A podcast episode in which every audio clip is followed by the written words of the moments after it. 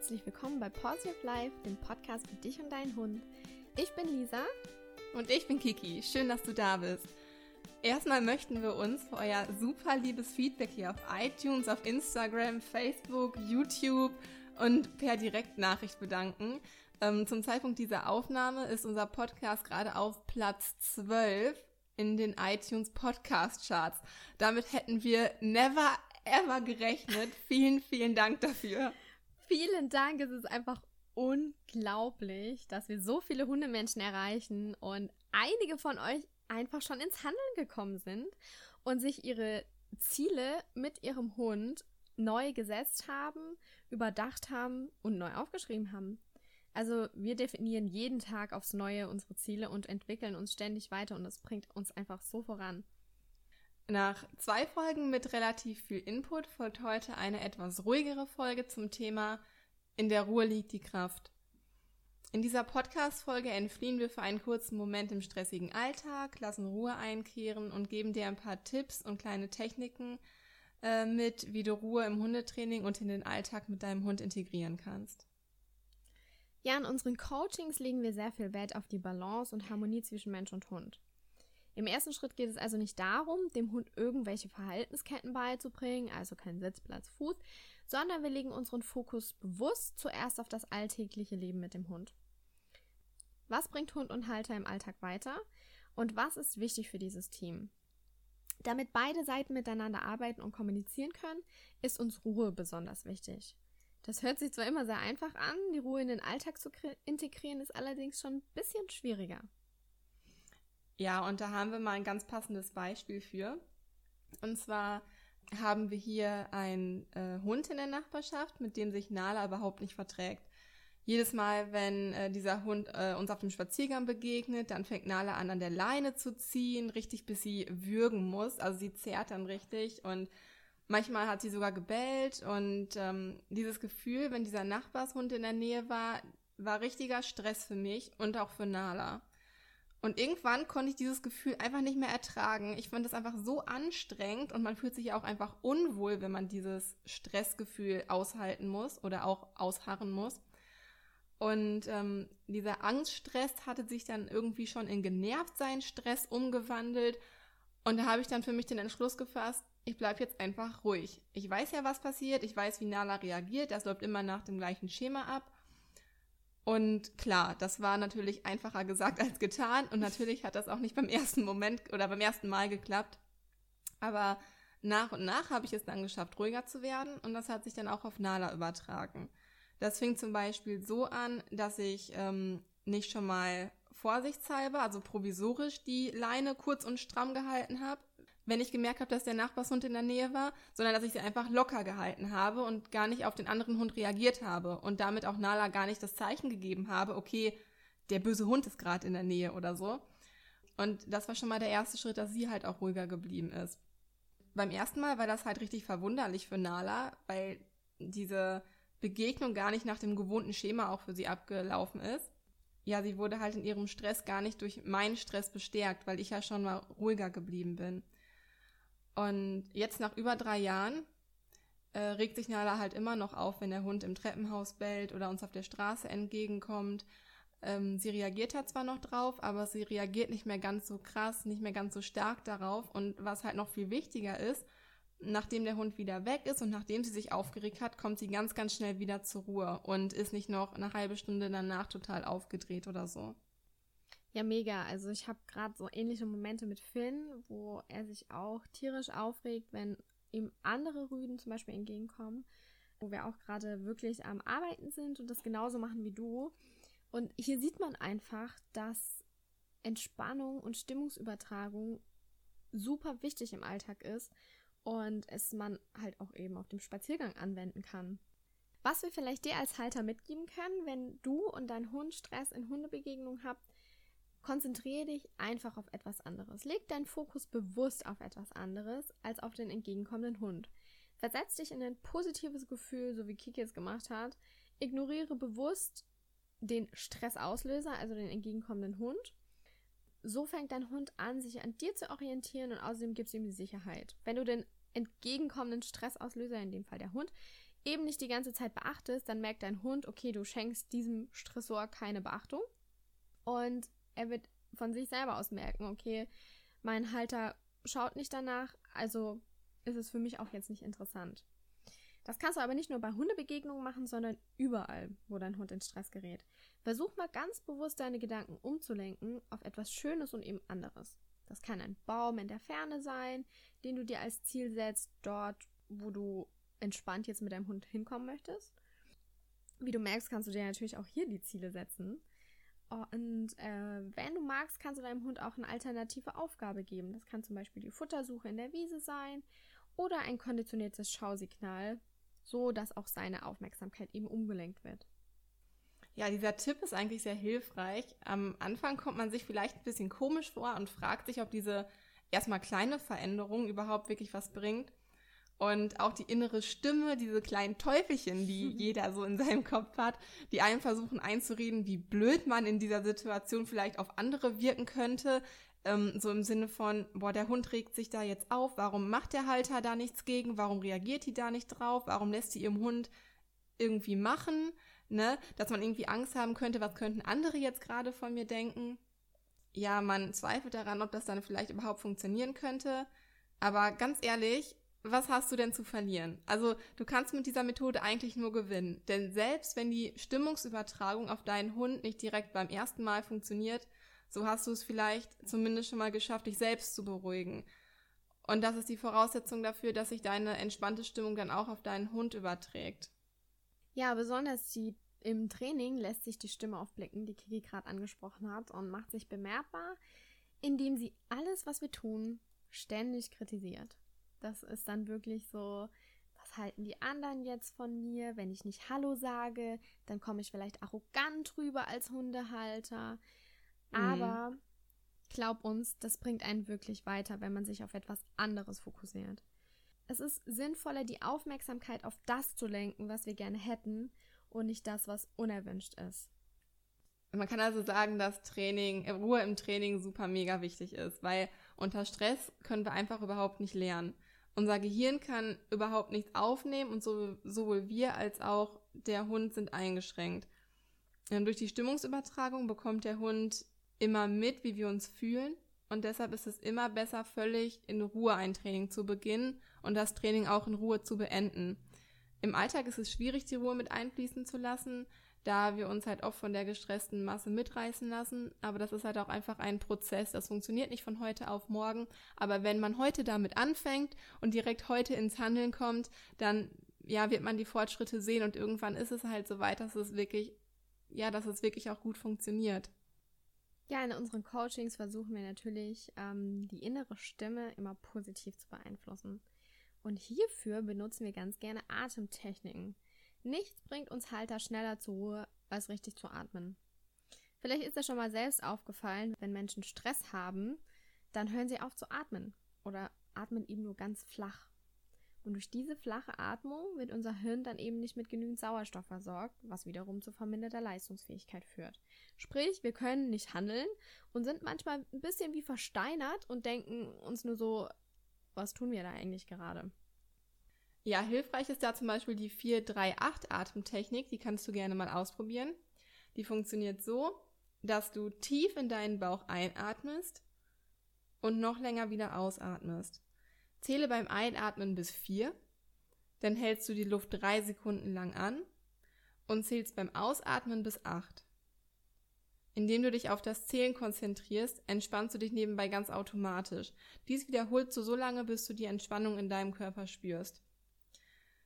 Man fühlt sich ja manchmal mit solchen Atemtechniken auch ein bisschen komisch. Das ist ungewohnt, weil man das auch gar nicht kennt. Lisa kennt das, glaube ich, auch, oder? Ja, also ich habe das ähm, vor meiner Ausbildung bei Simon Falke nie gemacht. Und ähm, war dann in manchen Situationen wirklich überfordert, wenn ich gemerkt habe, okay, da vorne kommt jetzt ein Hund, ich stehe hier mit Finn, kann ich ihn halten und dann geht das Gedankenkarussell los. Aber in meiner Ausbildung habe ich eben diese Atemtechnik kennengelernt und klar war es für mich anfangs total fremd. Aber ich habe schnell gemerkt, wie hilfreich diese Atemtechnik eigentlich ist. Denn man konzentriert sich bewusst auf den Atem und wird einfach so wieder handlungsfähig. Das ist wie, als würde, keine Ahnung, würde man das Gehirn ankurbeln und es schießen einem, einem in dem Zeitpunkt die richtige Ideen in den Kopf. Es gibt auch noch ein ganz anderes tolles Atemtool. Hier atmet man zum Beispiel auch wieder ganz tief ein in den Bauch und dreimal stoßartig aus. Immer durch den Mund, das ist ganz wichtig. Und die restliche Luft, die lässt man dann einfach fließen. Das wiederhole ich dann so sechs bis zehn Mal, je nachdem. Und danach fühle ich mich total klar und kann bewusst wieder entscheiden. Sobald wir nämlich anfangen, bewusst auf die Atmung zu achten, fängt unser Körper an, sich zu entspannen. Und das wiederum überträgt sich auf den Hund. Wir geben ihm hiermit Sicherheit und strahlen wieder Vertrauen aus.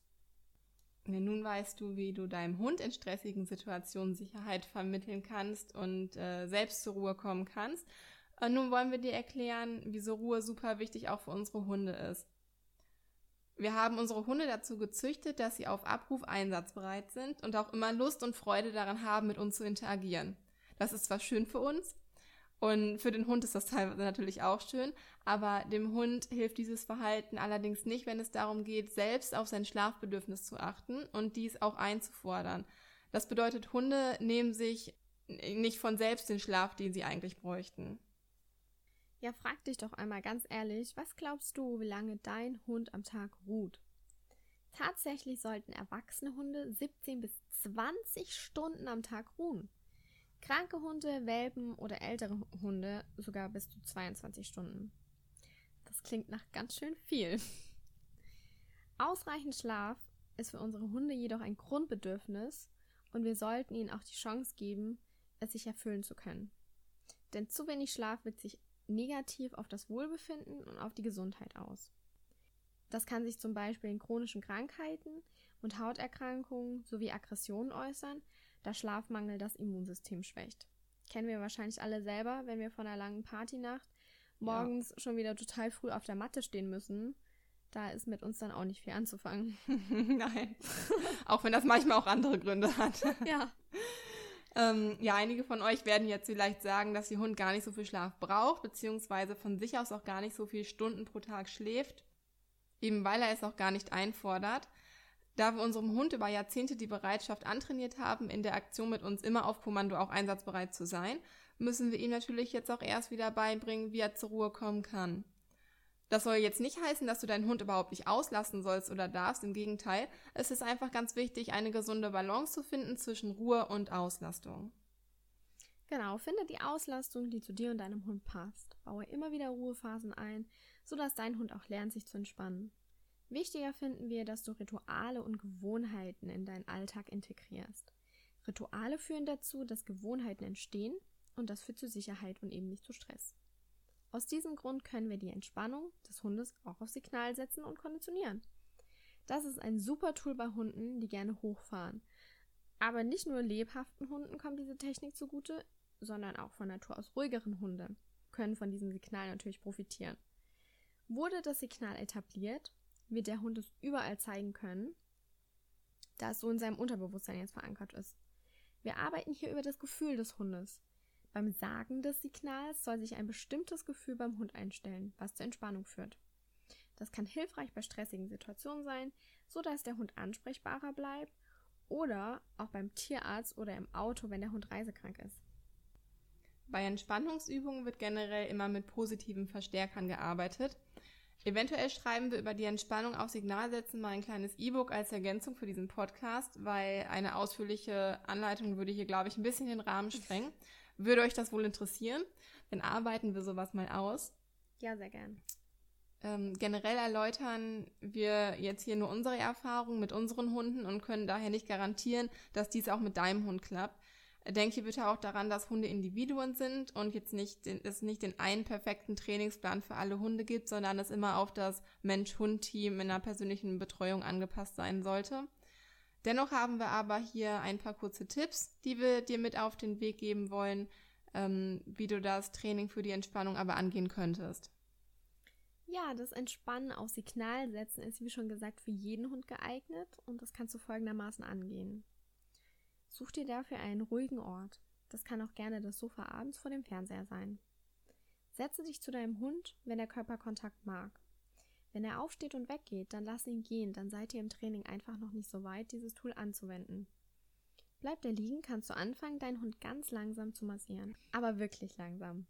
So, wirklich in Slow Motion. Ein Zentimeter in 30 Sekunden. Wichtig ist auch, dass du deine Hund, dass du deine Hund, Geil! dass ich du den Hund nicht wieder drin lassen. Ich würde es am liebsten drin lassen, echt. Wichtig ist auch, dass du deine Hand nicht immer wieder anhebst, sondern wenn du mit der Übung beginnst, hebt sich deine Hand vom Hund erst wieder, wenn die Übung beendet ist. Wichtig ist, dass du dich dabei entspannt fühlst. Bist du angespannt, dann massiere deinen Hund lieber an einem anderen Tag. Unsere Hunde sind so feinfühlig, dass sich die Anspannung nur übertragen würde und wir möchten hier die völlige Entspannung beim Hund auslösen. Natürlich kann dein Hund auch erst nach Wochen bei dieser Übung anfangen, sich zu entspannen und nicht gleich beim ersten, zweiten oder dritten Versuch. Gib auch hier wieder deinem Hund die nötige Zeit. Den richtigen Zeitpunkt zu erwischen, in dem man das Signal einführen kann und der Hund ist auch mit der richtigen Stimmung verknüpft, ist ein bisschen schwierig. Deshalb würden wir dir raten, hier vorerst kein Wortsignal zu verwenden, sondern die Übung als Ritual aufzubauen, indem du diese Übung immer an ein und derselben Stelle in eurer Wohnung durchführst. Höre dabei zum Beispiel immer dieselbe Entspannungsmusik oder zünde dir eine Kerze an. Lavendelduft hilft auch sehr gut zur Ruhe zu kommen, also nicht nur für Menschen, auch für Hunde. Der Hund erkennt dieses Signal bzw. Ritual als solches und weiß dann, aha, jetzt kommt die Übung, bei der wir gemeinsam Zeit miteinander verbringen und entspannen. Ja, irgendwie war das jetzt schon wieder total vieler Input. Und wir hoffen, du kannst trotzdem einiges aus dieser Folge mitnehmen. Du fragst dich bestimmt manchmal, was das alles noch mit dem Hundetraining zu tun haben sollte. Aber glaub mir, es hat so viel mehr zu tun, als du das dir vorstellen kannst. Ja, wir sind jetzt am Ende und fassen dir aber nochmal die wichtigsten Punkte aus der Folge zusammen. Definiere für dich Ruhe und stell dir in Momenten mit viel Stress deine Gefühlsdefinition von Ruhe bildlich vor deinem Auge vor. Fokussiere nicht den Stressauslöser, sondern lenke deine Gedanken um. Das überträgst du nämlich unbewusst auf deinen Hund und er wird deine Stimmung annehmen. Konzentriere dich auf etwas Schönes und nicht auf den Stressauslöser. Setze dir ein kleines Ziel, zum Beispiel, dass du mit deinem Hund ohne Gebell an anderen Hunden in einer größeren Distanz vorbeiläufst, bis zur Parkbank in der Ferne. Halte an deinem Ziel fest und verfolge es, also lenke deine Aufmerksamkeit nur auf das Ziel. Wenn du deine Aufmerksamkeit gerade nicht umlenken kannst, dann biete deinem Hund ein Alternativverhalten an. Gebe ihm eine Aufgabe, die er in der stressigen Situation noch ausführen kann, wie zum Beispiel ähm, eine Futtersuche in der Wiese oder ein ausgelassenes Spiel mit dir. Nutze die zwei Atemtechniken, um selbst zur Ruhe zu kommen, die 438-Atemtechnik oder die Technik, bei der du stoßartig ausatmest. Ganz wichtig, gebe deinem Hund die nötige Ruhe, die er braucht. Wenn er nicht von selbst runterfährt, dann führe ein Ritual ein. Genau, Rituale und Gewohnheiten im Alltag bringen Ruhe mit sich. Deshalb kannst du auch gut das Entspannungstraining mit einbinden. Massiere deinen Hund wirklich nur, wenn du selbst entspannt bist. Massiere ihn ruhig und langsam. Hebe deine Hand nicht dauernd an. Das bringt Unruhe in die Übung und vor allem lass deinen Hund gehen, wenn er keinen Körperkontakt oder Streicheleinheiten möchte. Dann braucht er eben einfach noch ein bisschen Zeit für die Übung. Verwende noch kein Wortsignal, sondern eher ein Signal, wo dein Hund sieht, dass nun die Übung folgt. Zum Beispiel das Anzünden einer Kerze oder ein bestimmtes Licht. Sei da einfach kreativ und lass dir was einfallen. Ja, das war ein kleiner Einblick, wie du die Ruhe in den Alltag integrieren kannst. Wir wünschen dir auf jeden Fall viel Spaß beim Ausprobieren und lass uns sehr gerne wissen, wie eure Fortschritte aussehen. Wir hoffen, dir hat unsere Folge in der Ruhe liegt die Kraft gefallen. Wenn dir unser Podcast gefällt, würden wir uns super darüber freuen, wenn du uns hier auf iTunes eine 5-Sterne-Bewertung hinterlässt und schreibe uns doch super gern ein Feedback in die Kommentare. Außerdem würden wir uns gerne mit dir connecten. Folge uns dazu gerne auf Instagram und auf Facebook unter Positive Life Coaching. Außerdem findest du uns jetzt auf YouTube. In den Show Notes haben wir dir alles verlinkt. Wir wünschen dir jetzt noch einen wunderschönen Tag und freuen uns, wenn du nächste Woche wieder dabei bist. Stay positive, deine Kiki Und deine Lisa.